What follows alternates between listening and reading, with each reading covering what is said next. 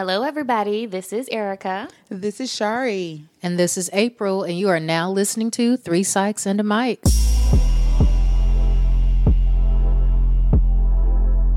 Just as a disclaimer, although the contents of this show may be educational and therapeutic in nature, this should not be considered a replacement for therapy with a licensed professional. If you would like more information on how you can find a therapist in your area, please contact us on social media. Hello, hello, everyone. Welcome back. How's everybody doing? What's up?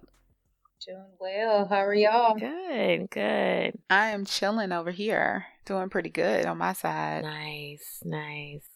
I'm going through seasons over here because uh-huh. I was cold, and then all of a sudden I was like, "Whoo, I'm about to burn up." Up and down. Have we done a show since Thanksgiving? no. No, Oh, how was everybody's Thanksgiving? Yeah. it was nice. My, it was really nice. I enjoyed it. Mine was good. We had a successful drive-by Thanksgiving. Food was good. I ate a lot. Um, it was nice. You know, tried to stay COVID safe. Nice. I had a good one. Mine was pretty good. I did the drive through Thanksgiving at Erica's house. so that was really fun. It was different, but it was cool. It was just what I needed, you know. Um, so that was really fun. And then you guys, I tasted created, maybe I shouldn't say created cranberry sauce. Clearly made that up. But I tasted some cranberry sauce that one of our listeners made and was like, I make good cranberry sauce. I heard y'all talking about cranberry sauce and coming from for the homemade cranberry sauce. So I made some and I want you to taste it. And I actually tasted it. It was good. okay. I will say it was good. I told her it was good. However, I don't think that I would like it in my dressing. okay. I think I would like it. You know how you have like maybe a cheesecake or a cream pie Mhm. or something like that, and you put it on top of a pie? Mhm. I would like it more so there than in my dressing. So, Interesting. Erica, your face. I'm just, I mean, my imagination just, you know, yeah. yeah. I've had a couple of people come back and be like, I heard y'all was talking about cranberry sauce. Yeah, I've seen that the Instagram comments, and I'm still not a believer. Listen, I know. Still not a believer. I'm just like, I, I'm one of those people like, if it ain't broke, don't fix it. Don't fix it. Don't fix yeah. it. I'm good. Yes. Ocean spray has been good to us all these years, so I'm me good. Too. Right. I'll keep it. But no, Thanksgiving was was good. I ate good, had a good time. Um, was in Florida. Weather was beautiful. nice. Yeah. Um, for the first couple of days, but it was nice. And I got to play with a puppy. Oh, Are nice. you, did it make you want to become a, a dog mom? No, I'm I'm I I deal with dogs like like babies. I'm great. I'm a great auntie. I will babysit, Mm-hmm. uh, but I'm not trying to be responsible for one Mhm. full time. I'm not trying to have one. Yeah. That's my back and forth. You know, I'm in a space of like, I really want a dog, but I don't really want to take care of a dog. So, yeah, that's my dilemma. Yeah, that's how I felt about this baby. but you know, here we are. And here we are. Oh goodness. But, uh, that's hilarious. That's that's basically how I feel about babies in general. Like oh, they're so cute. I want to play with them. That was my thing. My resolution when I realized that I am not like I don't I don't I don't want to say I don't want to have children, but when I realized that I'm in a space of I am okay if I do not have children is when I started to think about kids. It was more so to like play with them and dress them up. Mm-hmm. And I was like, that's probably not a good reason to have kids. You know, that that probably isn't why I need to go and have a baby. So Which is why Shari is probably the first person who has bought my child something to put them in. exactly. I know. Look, it's like I I will I love being like you said, April, the good auntie. I love it. I'll and that's also a good auntie. way to just like ask about things in general. Like I think about that when like major life decisions, like marriage. I remember um, was talking with a friend and he was like, "Why do you want a husband?" I was like, "At this point, it would be for somebody to take out the trash and wash my car right now. If I'm being 100 percent honest, Baby. that's pro- or he might have said even boyfriend. I was like, you know, if I'm going to be honest, it would be for like the perks of just things I wouldn't have to do. I wouldn't have to do. Um, and I don't the other side of it. Oof, I don't know. so sometimes I think about that in general when I think like, oh, I want to do this. It's like, well, what? Why? Like, what do you yeah. do? You want it, or do you want like a certain? Are you going to take the good with the Yeah. bad? Exactly. No, I think that's a great way to think about making big life decisions. Mhm. Like why why why are why are you doing it? What what do you want from it?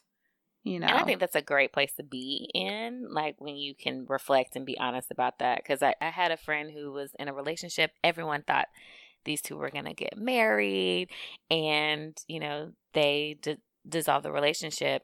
And, you know, just in talking with her as a friend, I was like, so, you know, um, you know, what was it that really kind of made it clear for you that this was not what you wanted? And she was like it was nothing bad. She was like and I, I always try to emphasize that to people. It was nothing bad in the relationship. It was just when i thought about these are his goods these are his things that i don't necessarily like to deal with do i want to live with those things if they never change like because you're supposed to expect like don't think okay well once we get married these things are not going to be the same What you see is what you are yes, it's going to be amplified. So, and her thing was like, I just came to the realization that that was just, it wasn't something that I wanted to accept and live with for the rest of my life. And um, I think that was a hard thing for that, for her, for her partner at the time to hear. Was like,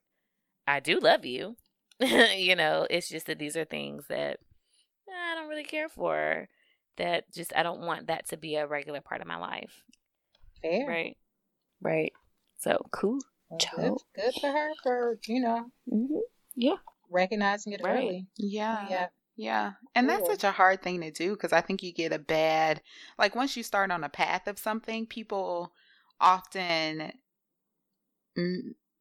paint you in a bad light if you decide to do something different. Mm-hmm. All right. So once you've been on the path and you've been with a person or in a relationship and you decide that you want to make a change or that's not the path that you want to continue on, then you're often guilted.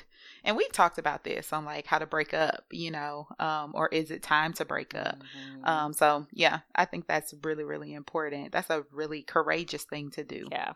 Absolutely. Absolutely. That's good. Well, cool. So curious if you all had time to surf the interwebs on the downtime. If you have, you may have seen this viral. It's so funny how quickly topics become old because this is technically an old topic and it's only maybe a week, if that. Um, but you know, the news cycle is three days. But um, the owner of True Kitchen, so this is Brunchgate as it's being called, out in I think is it Dallas or Houston? Yeah, I think it's Dallas, in Dallas. Dallas. Um, True Kitchen, who has been getting the most free press in the last week. the Um, absolute most. so there is an issue of an owner confronted some guests, diners in his, his restaurant for twerking. Um, there's been a bit of a split opinion on this. Um, and he basically said, y'all need to get out. How am I supposed to expect men to respect y'all if y'all not respecting yourself? You in here on this glass and twerking. I've made this a restaurant, and if you want to twerk, go somewhere else. So there's been two opinions. There's been one group that was like, yeah, he should have. He was right. He asked them several times, and they didn't do it. Keep in mind, he's like cursed them out in the whole restaurant. There have been others who have said, well, if you don't want people twerking in your restaurant, you probably shouldn't be playing throw that uh, task in a circle, which is what was playing in the background as he confronted That's a bop too. um, the diners. It's like you telling people about to twerk, but like, hold on, hold on, DJ, cut the music, cut the music. This is a restaurant. it's like, well, so, so Sounds kind of like a club. yeah.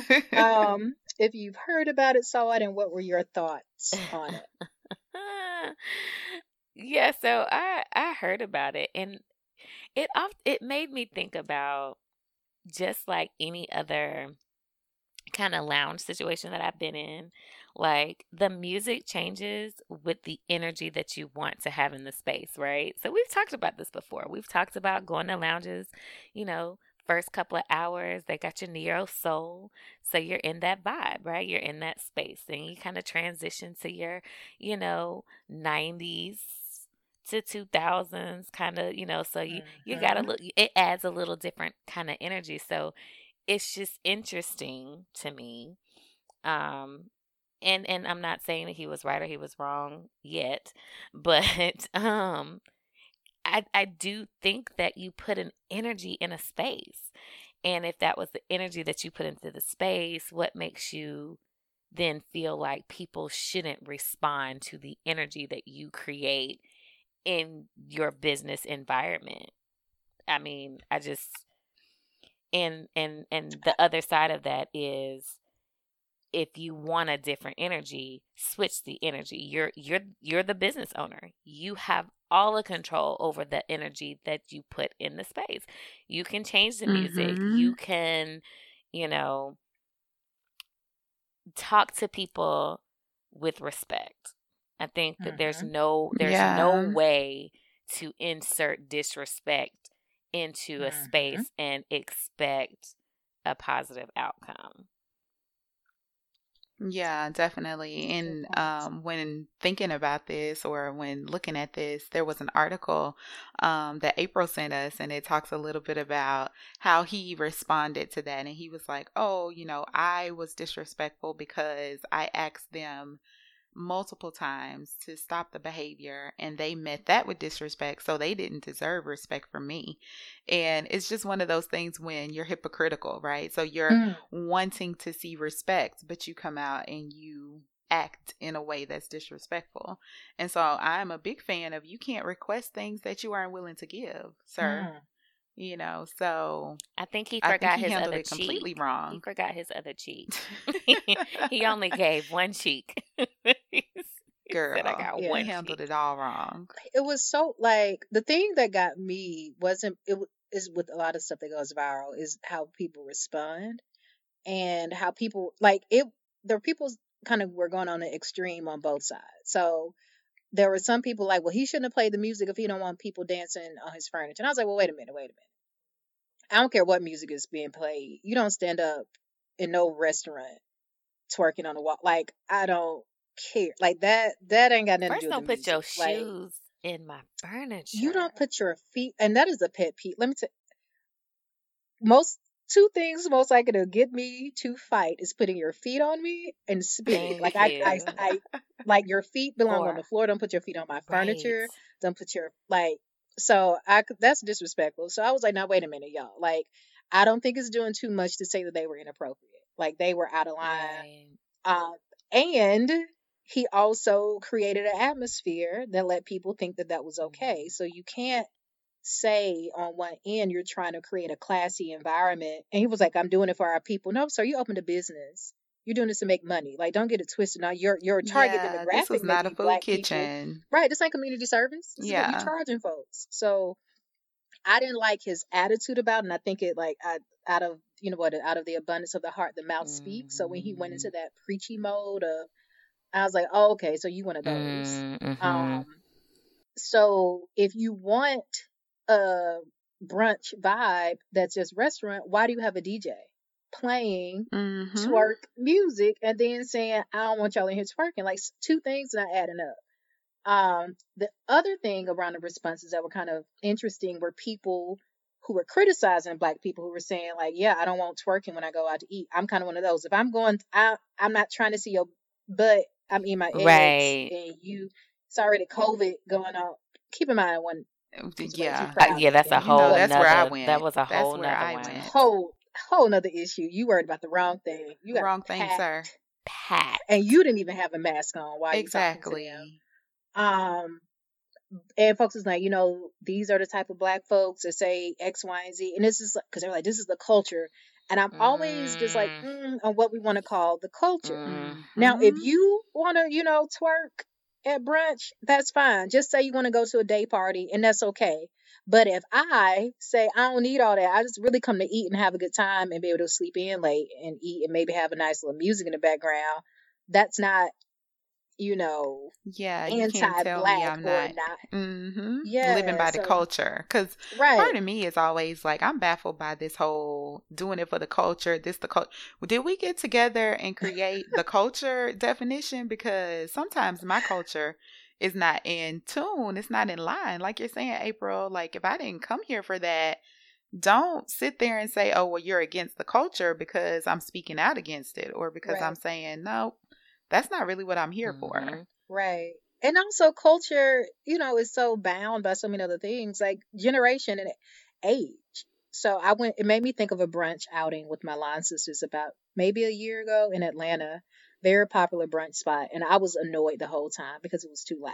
Like the music was so loud and the whole, like we were yelling. It got to the point I had to write down my, anything I wanted to Oh say to the waiter. I had to write it down. Uh-uh. And my Alonsis was laughing at me because it's like, y'all, it's too. I'm I'm too old for this. Like they trying, it's trying to be a scene. Uh, I can't. Like either you. Why is the restaurant? Why is your music this loud? It's one o'clock on a Sunday. Like, what Yeah, are Like we there. that's a little doing? too So much. um. So yeah, that was But, an you know, and people go to brunch for different reasons. You know what I'm saying? Like, And I did see and most of the time it ain't for the food. I did see somebody say, I mean, that's typical. I've been to plenty of brunch situations where people were standing on the furniture dancing. I was like, that's interesting because I don't think I've ever been to a brunch where people were standing on the furniture. I've been to a brunch where people danced because there was Right. that time frame in which it was like we're Yeah. transitioning into kind of like you know a brunch slash day party situation Right. i have Right. never gone to one where people were standing on the furniture so that got me to thinking like i ain't lived life out here clearly because i have not Now, seen it when the world opens back up for real, I, we we need to take a trip to Negril Village in Atlanta. Negril Village, is the best brunch I've had, and I know people say it's overrated, but I love it. Now downstairs they have a DJ, and it gets live. I've only eaten upstairs, so that's where the buffet was. Um, and also had oxtails on the buffet.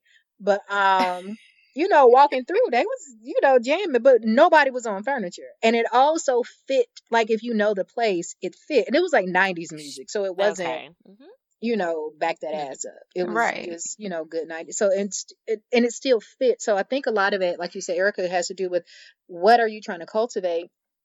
Also, it goes to this broader issue that I always say: quit telling people that they need to own a business.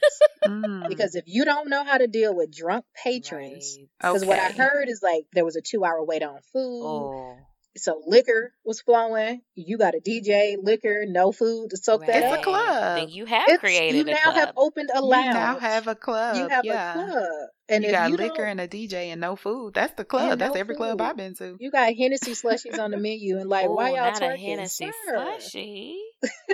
Girl. Yes, yeah. And so it's like you don't know how to handle a drunk patron. Like, yes, they were wrong. Cause all you, you just put him out. Like you, when he went into that whole condescending speech, I'm like, as soon as he said, "I don't need your money," oh, yeah, that dip. part. That Even if I wasn't a part of that party, oh, okay. So brunch is on you. I'm out. Yeah. Yeah. So That is hilarious. Well, he probably couldn't have put them I'm out trying to because they had placed their order for food an hour and a half ago. and they were fully invested at that point. Like, nah, yeah, he fussed at them like they were his Yeah. Yeah, he really he Said, went in. Like he oh. really did a full lecture. Like, I can't believe nobody, like, I can't believe no, there could have been no HBCU grads there. fir- first of all, okay. We quick to be like, who you talking Who are you, sir? Like, hold up. What you're not about to do Is. Okay. is that. So, That's funny. I'm over here trying to think of when the world open up if I'm gonna be standing on sofas at brunch spots because I think I might be that happy. Girl, listen. I said the world is going to turn into hedonism once it opens back up because people ain't going to know how to act. Child. Like, we going to actually be able to People are see not gonna know how to act. people. I am What- people. One of my friends uh, shared this TikTok, Melissa, on her Instagram page, and it was so funny. It was about this guy talking about like people saying when the world opens up, you know, we're gonna do X, Y, Z. He was like, if you think I'm about to go out with all these extroverts who have all this pent up energy, and I was like, child, extroverts been, been out. out. Let me tell you, they, they they never. We done figured out. Yeah, we figured out. out a while ago how to how to move exactly. and shake. So you good. like like you good. You good. We figured it out. It's still pent up, but we've been slowly mm-hmm. tricking. Yeah, you've been, you know, getting your your yeah. you know, you think been in Tulum every weekend. right, exactly. it's the extroverts. So you are exactly right. You are exactly right. Getting your releases in. That's the same thing my husband in. said. He went to go pick up some wings to go. He was like, I don't think the pandemic is in downtown because um, it's a million people people out. People are out living their best life. People are out. Yeah. Wow. I went to my favorite restaurant last night. I have not been to so long. Warmouth. I um, saw. Um, you know, I saw your post. And I got it to go. I didn't even, you know, I didn't even. I waited like twenty minutes for the order, and I was just like, I missed it. it's like it's all new people behind the bar. I only knew oh, one of wow. the bartenders. I didn't recognize any of the servers. I only recognized the owners. Um, and I was like, I had one drink, and it knocked me on my butt because I have not eaten in like eight days. Which their drinks are decision. strong though. They're strong, but I also remember like yeah. I'm still like getting my appetite back, and I was like, oh, April, this wasn't smart. Cause I'm sitting here like, woo, do I need a call an Uber? A Uber, okay. but they had an oyster roast um out in the parking lot and I wanted to go but I didn't I didn't trust my stomach. Um but just like hearing the music and I was like I just I miss it. miss, miss it so much. So much. Yeah. Man. That is so crazy. Well, one day, one day soon, Listen, we'll see how this vaccine rollout goes. I've accepted. If I come out with a sixth um, finger on the yeah, I feel like we can anyway. live with six fingers. Eleven, I feel like it would be it fine. Might be helpful. Might help text. It might text help faster. text. Okay, as long as nothing goes away. That's the thing. If I get additional things, I'm okay. I just don't want things to go away. You know, like I don't want one That's eye true. or my nose to shrink. No, all of that. well, let's roll into today's episode topic. So, a listener of the show sent us a topic, and we love when our listeners send us topics. So, hint, hint, y'all send us topics. Uh, yes, but a please. listener of the show sent us a topic that she was really interested in us talking about. And so she uh, talked about um, church hurt in light of um, Daryl Walls being outed and how the church and gospel industry shunned Tonéx or B. Slade years ago when he came out. And so we thought it would be a really cool topic to talk about and to shine some light on a really important topic for a lot of people. Um, um, which is church hurt and what that means, um, what that looks like, and then how to start healing or how to start recovering if you have been hurt by the church or by your religious institution. And so I was looking up and just kind of preparing for this, just what church hurt actually is and how many people um, define church hurt because it can be, it can look different for a lot of people. But as far as a general definition for church hurt, um, it's basically the term that refers to the pain which is sometimes inflicted by religious institution.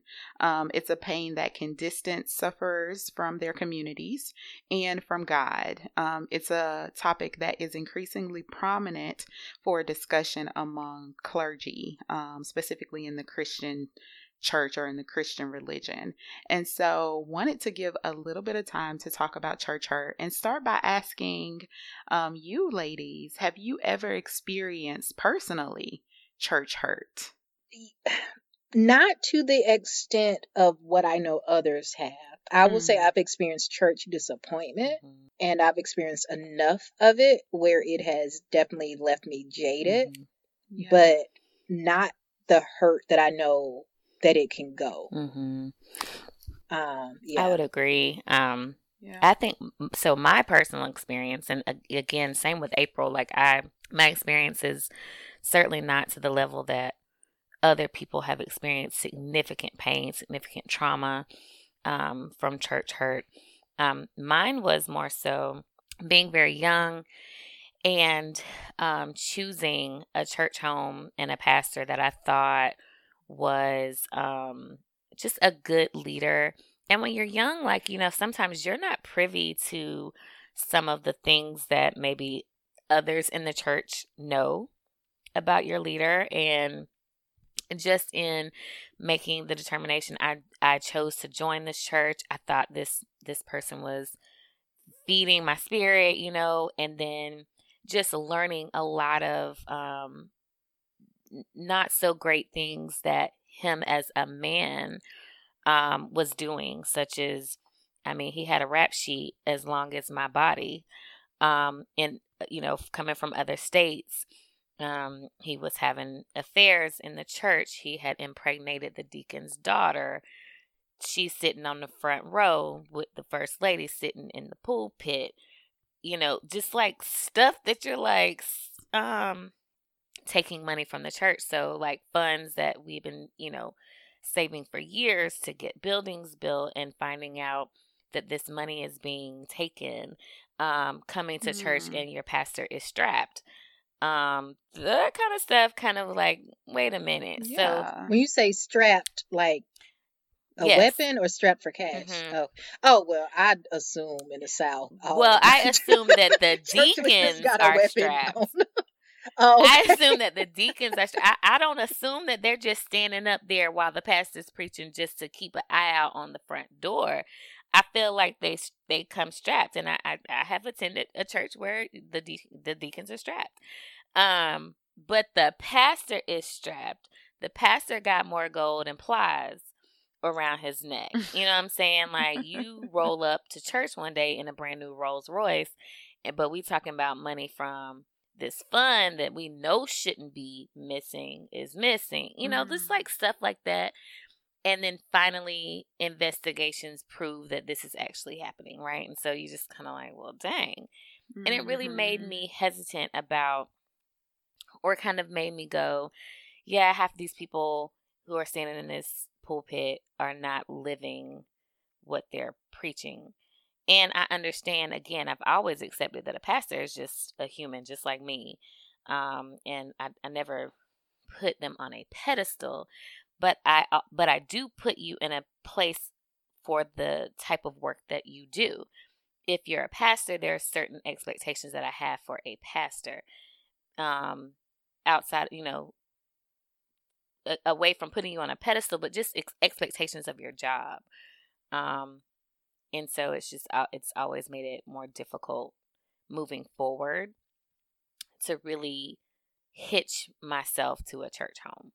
Yeah, yeah. And I can relate to a lot of what you guys are saying as far as not experiencing church hurt to some of the severity and the degree that a lot of people may have experienced, but definitely that disappointment, definitely um, feeling disillusioned um, by a lot of the things that I was taught growing up about church and church leaders and kind of what um, the expectations could be and how people operated within the church. And so I learned early on um, that um, people in the church are people, right? And the church is not the people within it; it is um, the the doctrines um, and the gospel of God. And so um, definitely feeling that disappointment. Um, and then kind of reuniting with the church as I got older.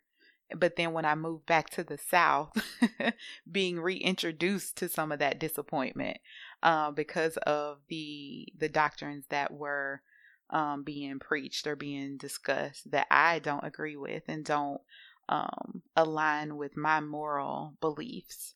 And so definitely re-experiencing not necessarily some of that hurt, but some of that like, mm, see, I knew, you know, I already knew what I was stepping into, and here we go. Let's let's bump up against this teaching or up against this saying or this belief that um is not in line with my morals and not in line with the way I see my relationship with God. Yeah. Um, one thing that that stuck out when was your when you said the word disillusion. Um, one I don't know, as a word seminal moment. I think Mhm, that mhm. pivotal, maybe some. Like a sentinel. hmm Yeah, um, was a church that I attended while I was at Auburn. Um, it was based out of Birmingham. I'll say the name, Church of the Highlands. Um, huge church based out of Birmingham, um, non-denominational, majority white, but you know, was, was growing. It was c- becoming diverse for for what you know is considered a majority white Mm. congregation. Um, had an Auburn campus. One thing I loved about it, the pastor had a story, um, kind of storytelling style Mm, of preaching. Um, and it was short. You were out in 45 minutes, 50 minutes tops. Praise him. You got your praise. Uh, what I didn't like is that, you know, I missed the singing. Mhm. You know, I, I was you know, like, all right, it's church where the pastor wear jeans and you get coffee in the lobby. Mhm. Uh, Mhm. but the message is what I liked. I liked how he, you know, delivered the Mhm. message. And I, I, I think I can't remember if I talked about this on one of our previous church episodes, but the sun Sunday after the Zimmerman verdict had been Mm, announced, Yeah, yeah. um, he didn't mention it. Didn't say a word. Didn't say let's pray for healing. Let's pray for you know our country. And I remember a friend at the time was at my house and we were watching it via live, and he and I was actually getting ready to go to the next service while we were watching it live, and he put in the chat like, you know, I'm kind of hurt by this, and and he got like this real glossy churchy message that still didn't address it. And so after that, I never looked at that church the same way. Mhm. And then recently, in the last maybe six months or so, it's come out that that pastor has um, had invited this like white supremacist um, to come talk and had made some very kind of just colorblind comments and Oh. um and it kind of was like, yeah, I, to- I, I want to be like I told you, but yeah. and not that he's you know made like it's not the overt racism it's that very colorblind you know we're all the human race but you're also you know reposting some very right wing conservative Mhm. things and i just that was big for me it's like i can't attend the church does not have my politics Right. on both sides so you got the religion side i mean the race side and then you have like the feminism womanism side like i'm not about Yeah. to sit up in the church where you're about to preach to me you know marriage and submission and like sexism under the guise of religion Right. and at least not talk about it in a critical way you know from a theological perspective Yeah, so that yeah. has been when you said disillusion um that has been my challenge in finding a church that also respected or at least acknowledged the politics of the Bible. Like we're not gonna pretend that this stuff don't sound a little weird to you. Right. like we have accused the whole, you know, uh curse of half of the population based off of a woman. You know, Right. we don't want to talk about that a little Right. bit. Right. But I So- think that speaks to, like I was just talking earlier about, just like the courage to change when you have made a decision um, for something or when you're in line with something. And so, April, I think um, for all three of us, as we've talked about just our history with like church disappointment and disillusionment, we have been in a space where we say, you know what, this doesn't feel right. This is against where I am sitting or kind of my morals or what I believe.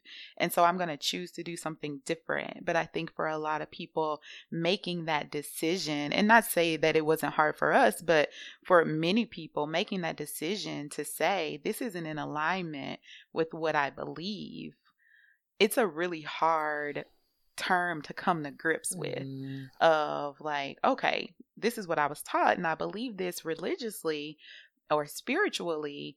But then when I think about my politics, or when I think about, you know, the people who I love sitting next to me every day, or the people who I talk to, and, you know, the people that we work with, because I know some churches who say that mental illness is a sin or it's a Mhm. curse, you know, and so like being able to think about how that misalignment impacts you and then making a decision to whether it is to go to a different church or leave the family church or confront your deaconess or your deacon or whomever, you know, is the leader in your church. That's a really tough place mm-hmm. to be mm-hmm. in. I also think about um because I, I know that um, people experience a lot of hurt around homosexuality. People mm-hmm. experience a lot of hurt around gender, very strong gender beliefs mm-hmm. um, about women. Um, and then there's a lot of people who I have learned um, just through this line of work who have experienced um, church hurt through the, these were the the settings in which they were uh, sexually molested mm-hmm. Um, mm-hmm. and just knowing um, that in those settings, a lot of times the people who were, you know, violating them were u- using religion to keep them silenced and controlled. Um, mm-hmm. And I think it it it it does the same thing with um, how sometimes sexuality is framed, how gender expectations are framed um, and how that is used to kind of control or minimize the presentation um, of that instead of addressing you know that we have women in our congregations. We have homosexuals in our congregations um, and instead of it, like like april said instead of just addressing it um, we are condemning people and using and, and coloring it using the the word of God um, and right. causing a lot of people to separate themselves from religion and mm-hmm. separate themselves from God mm-hmm. because of it, thinking, well, if this is how God sees me as a person, mm. or if this is what religion allows, then I don't want to be a part of religion and I guess I can't you know have this belief in this entity. I don't I don't want a part of that. Yeah. And I think that's and that's the downside of it because you know when you think about faith, the whole purpose is to bring people closer to you or closer mm-hmm. to you know whatever your mm-hmm. higher being. And if you're at the same time telling them that they are not enough or there's something's wrong with them, then it's going to it's doing the exact opposite. And, and we, you know, you mentioned the amount of abuse that often happens in religious institutions, and also the treatment of gay and lesbian, gay and lesbian folk, um, which is kind of what inspired um, the listeners to reach out about this episode. Is with the the singer from the Walls group was outed, which is just something you don't do period right. but you know the implications of a you know black male gospel singer and the difference in the response to him versus Tonéx from back in the early 2000s. So, you yeah. know, I'm not sure the age of our listeners or if y'all are, you know, are gospel fans, but Tonéx, you know, was, was blazing the, the charts or the gospel industry around that time. They had the song mm-hmm. um, Make Me Over and was he out of, was he from New Orleans? I know you his know live what? album was taped there, but I don't know if, if he, was from New Orleans. Yeah. But um, you know, fantastic, crazy singer. And yes. it came out that I think at the time uh, he was bisexual. And it's like you never heard from him again. Like I know I know he changed his name um to B. Slade and he did a, a YouTube or there's a video of him on YouTube talking about you know all of this and um, stephanie thank you for sending it over and i only watched a little because it's two hours but from the 10 minutes i watched i was like oh he's still hurt yeah like because he was definitely kind of like, well, where was this for me? Yeah. You know, and he acknowledged that times have changed. You know, maybe there's a new generation of church, but you know, it it cost him his career to an mm-hmm. extent. Like nobody saw him for when pe- they saw him for who he was. You know, he got shunned, and like that mm-hmm. has to be hurtful. As you were saying before, like we were able to walk away from our because we were disillusioned, but when you've grown up in it, when that's your career, right? or your family, you know, you can't necessarily walk away from it. And that's so yeah. toxic and abusive. Yeah. And yeah, and I think, you know, like that just speaks more towards it's not just because I think when we think about church hurt, people are like, oh, we'll just go to another church. Oh, I know. know. And It's so It's It's disgusting. much minimizing. It's so minimizing. yes. Like you don't think they would And have I, I that believe it's a first? right. Like you don't think that was the first thought? Like maybe I should go somewhere else, you know? Um, but it is. It's a form of trauma, you know, for for many of the reasons that you just talked about. because it's a vi- it's it's it makes you question what what you can trust so the Mm. the thing of just saying well i'm just gonna switch to me it's like the trauma of being in a car wreck and someone saying well Mm. you were in a wreck in a toyota so just drive a suv like no That's a good the analogy. trauma was the what happened the event not the setting you know so that trauma is going to travel with me no matter what the what the vessel is that i'm in and you just you can't just you can't simplify it like that Yeah.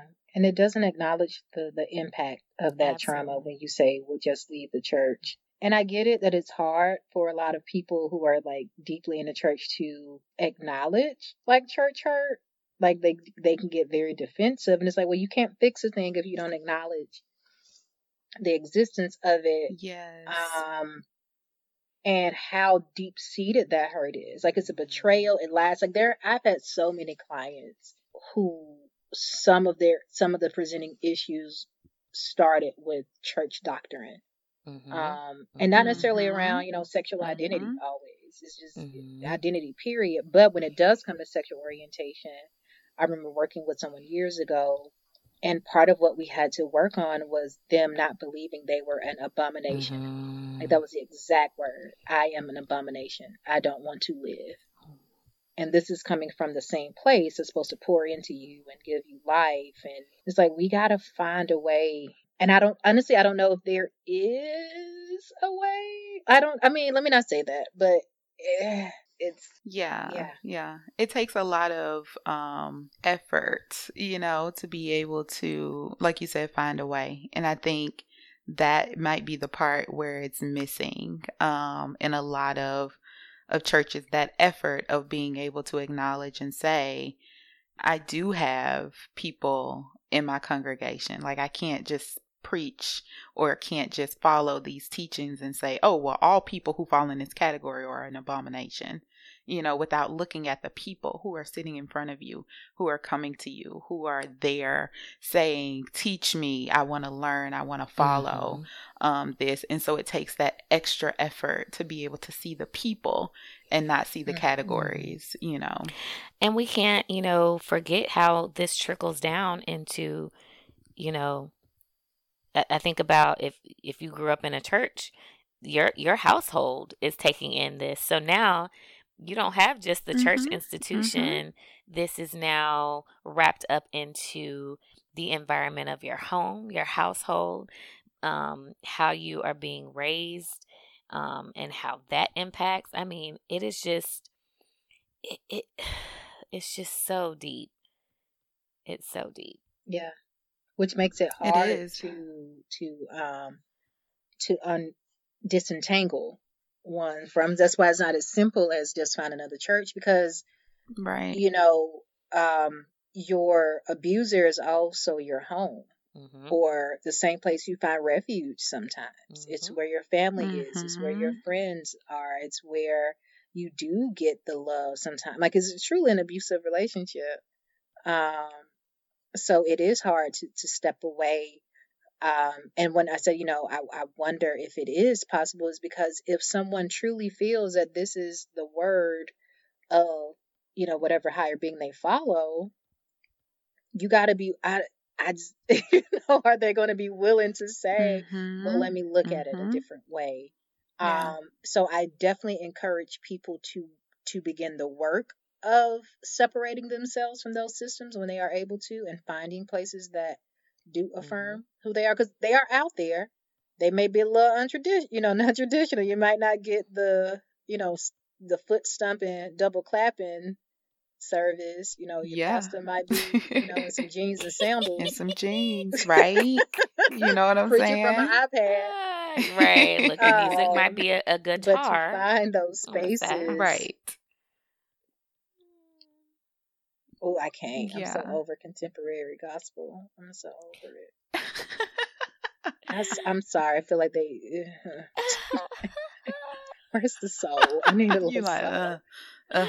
Is there a drummer? Can we get an organ? Something? Listen, yes, Lord, oh, the organ. Can I get the organ? Yeah. Tired of the words being on a PowerPoint. Girl. With the little tracer going yes. across as we sing them. Oh, God. I mean, I can't. I have never, and I'm so glad the gospel music is starting to go back to just like the the roots because when they were everybody was on this contemporary Christian music train, I remember going to a friend's church and I saw the praise and worship team and then they went into the song. I was like, oh, y'all too? We too? right. Let me tell you, baby, I love me some Hillsong. no, not girl. love me some Hillsong. I need some Kirk Franklin, John P. Kee, yeah, or something. I need some Holland. Need some now I might not need Holland in my in my message, but I need a yeah. little bit of Holland in my music. Just I need to, to, to feel like you done been through some things in the song, and yeah. Mm-hmm. so what do you guys? a guitar. Look, at least bring a tambourine. I'm just saying. Um. So what do you guys think you you ladies i'm trying not to say you guys um so what do you all think um would be some things that you would tell someone who is coming and saying hey you know i'm really having a difficult time with church hurt or this experience that i had um, in my church or in my religious institution uh, are there certain things that you start with that you say okay let's start to think about it in this way or let's start th- here so that you can start healing? Um I I think it's important to validate and acknowledge the pain, the hurt, first and foremost. Um, secondly, affirm the person and just kind of encourage them to think the God or whomever they serve, do you think they want you to feel this way about yourself? And being able to separate man from spirituality and knowing that man can sometimes taint things and doing beginning that work and yeah, like I don't I don't think your faith should cause harm. Yeah. Right. Yeah, I, I think that's important is recognizing what about is it my faith or is it these these practices and beliefs of these people and really like April said being able to kind of separate that out and parse that out and then you know finding support I think it's going to be so important for people to not feel alone um, in this. And I think people would be surprised to know that other people are feeling the same way that you're feeling. Yeah. And in in your institution, like right where you are. And you know, some people feel very wedded to their church home and maybe it can be a learning moment, a teaching moment but don't invest yourself in trying to change it because you're the one who's hurting. Like you need to go find the healing. Um mm, and I like and that. you know, if there are allies who are willing to go and try to do that that side of the work, um, enlist those people, let them know what's going on, um, and let them do that side of the work while you do the side of healing yourself. That could be, you know, speaking, you know, getting some pastoral counseling or getting some just counseling in general or talking to other people in just a support situation. Mm-hmm. Um mm-hmm. but not just letting it linger and not just sitting in it alone cuz you're not alone. You don't yeah. have to be alone yeah. in that. That's good. That's nice. I like that one. Um, one thing I would also add is to work on the people pleasing elements that can often happen when you're connected to a church home where you deny your own identity and your own experiences for what is being taught to you. So really work on like identifying your voice and identifying your experiences and who who you desire to be and how you are showing up in the world because I think oftentimes the guilt or the shame can come from, well, they're saying I should be this person. I am not this person or I don't have that experience. So I there must be something wrong with me as opposed to saying, okay, this is my experience, this is my identity, and this is how I'm showing up in the world. And so being able to kind of walk in and find your own identity and voice and what that looks like. Um, without heavily relying on the definition that is given to you, if that makes sense. Nice. Yeah. Um. One thing I know we're wrapping up. You made me think of Mm, also coming to terms with the hurt that you may have caused others as well while you were Mm. also indoctrinated Mm. um, by those Yeah, same messages. And I Yeah. think that happens a lot. I see it often with women in in the church who are starting to kind of come to a different understanding. They recognize the teachings and how I think Ayesha Curry is a great example. Mm. Mhm. Yeah, we talked That- about that. Yeah. you know, taught that this certain type of way of womanhood was was Christ-like Mhm. and and having to and as you grow up, you know, and live life a little bit, you start to see like, oh, well, maybe you know, Yeah. maybe I was a little too hasty, but you have also put things out there. So I think that's also something that that I comes love along with that. that is like understanding the that that you were also, you know, a victim, but in in being a victim, you Mhm. may have I Cause absolutely harm. love that. Yeah. Because I could replace Ayesha Curry's name with my own. You Mhm. know, yeah. like Oh yeah. there are things that, you know, when I was younger, I would stand firmly against. Oh, Mhm. absolutely. Whereas now I'm like, oof, Oh, yeah. that, mm-mm, I'm not Yeah. that person. You I shared I that don't with my that belief. students actually. Yeah. Uh huh. We were talking about um, persuasion and changing of ad- attitudes, and I shared that you know I had a very um, I don't condemn, but I don't condone Mm. attitude when it Mhm, came to mhm. lesbian gay folks. Um, and I had to grow up and realize, first of all, who asked me? First of all, Um, Girl, like, not- and that, like, who asked me? And that having that attitude, although I'm like, oh no, you know, God loves us all. I don't, I don't condone, like that, that still wasn't a healthy or affirming way. And that could have very well hurt people who I love. Mhm. Mhm. Um, and I Mhm. had to, you know, make some apologies and it, or even just acknowledge that I may not ever get to make those apologies to some folks. Yeah. But yeah. that's real. That is very real. Oh, don't get me on the, Yeah. the There were even times. No, I like that. No. Child, come to church with some too low cut. Okay. I probably still do it, but but you are aware of it and you Yeah. can acknowledge it and, and check it in the moment. That's the Mhm. growth. That's the growth. yes. and you're not pulling people to the side like, baby, put this over your legs. Oh, I never did. I just would talk about it. put this over your legs. Like, can you go somewhere with that dolly? I'm not putting that on my leg. Go on Now, with that dolly. this is where I struggle sometimes is that I know, like, born and raised in the South, born and raised in the church, I know when it comes to dress, particularly women, like, I just have different standards around settings. So even though I'm very much, you know, on your womanhood, on your body, I'm still very much about appropriateness. And I often have to wonder, like, well, April, is it appropriateness or is this respectability? But I'm like, but Mhm. what where do we can we draw the line between some stuff is just not you don't wear to certain places it's like Club clothes at yeah church. oh my Club gosh clothes when at i the went restaurant. when i went circle. to the church in miami oh my god oh my god it was literally like oh you you literally came in Oh, so you out So, here, huh? You just you out just here. put a blazer over it like we can't tell you, you still working on me goodness. This is goodness. oh my god. Well, yes. Hopefully, this was helpful um, as we talked a little bit about a topic that impacts so many people. People talk about it impacting them, or people just kind of live with it and never share that they've Mhm. experienced church hurt, church hurt. And so, hopefully, this is you know a topic that can be useful um, as you're listening to this episode. So, Yes.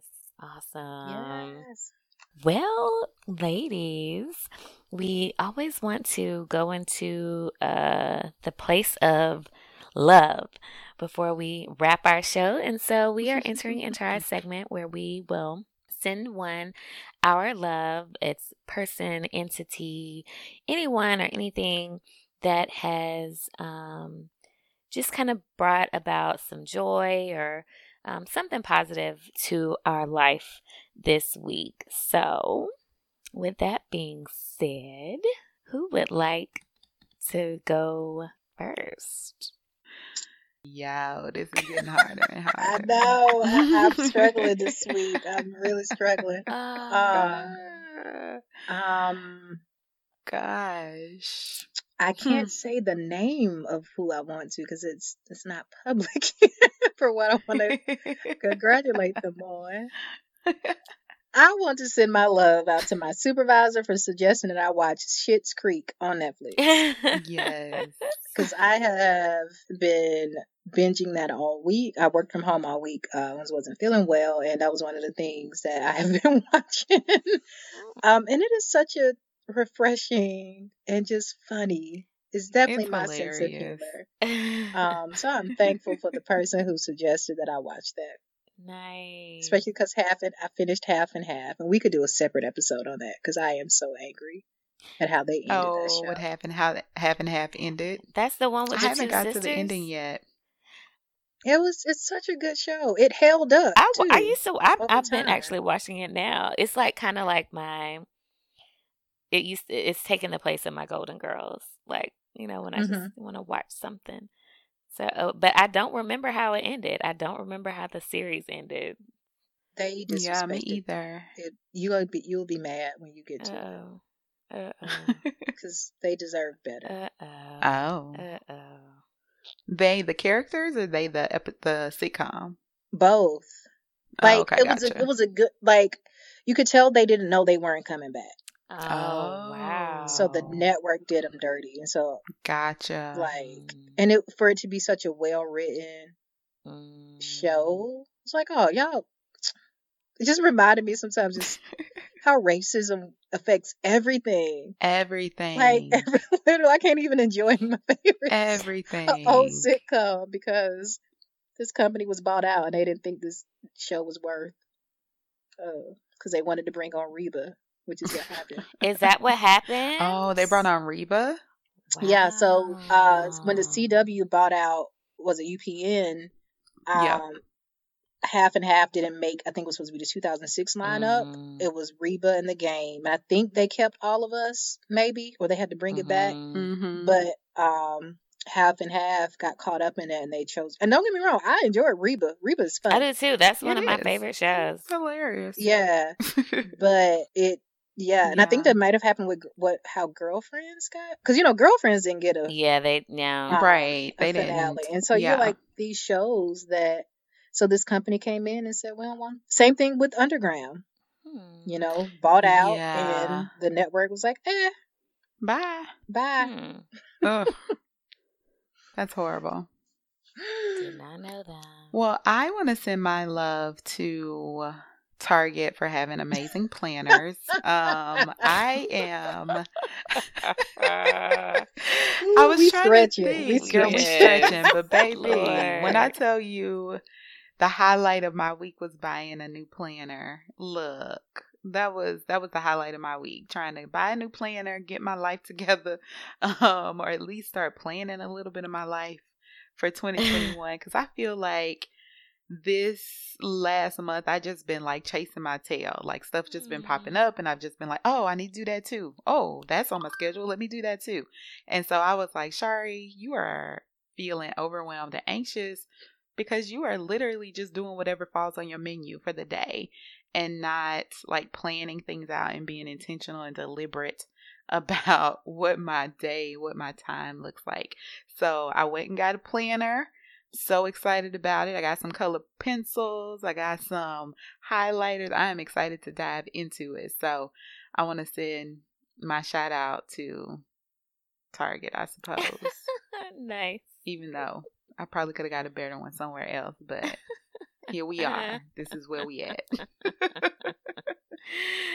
oh my goodness. Well, I want to send my love out to um, the healthcare workers, all of you people who are in the front line in these hospitals. I have just been watching just in awe and horror at just how inundated these hospitals are getting. and to also have family members who are in uh, one of these hospitals um, and just knowing how just gravely overwhelmed and um, yeah i, I just want to send my love to you all you know i thank you for hanging in there um, because it has to be hard to go to work every day um, in this situation. So I just want to send my love to you all. You're in my prayers. I do actually pray for you. um, so yeah, that's good. Well, we that was that's a good one. Um, definitely always keeping them in our thoughts because Lord knows. Um, well, thank you all for listening, for rocking with us with for another episode. As always, you can find us on social media, Facebook and Instagram, at number three, Psychs and a Mic. You can email us at three Psychs and a Mic at gmail.com. Um, please like, subscribe, and share with a friend. Um, our DMs and inbox are always open if you ever have any questions, feedback, or suggestions for an episode.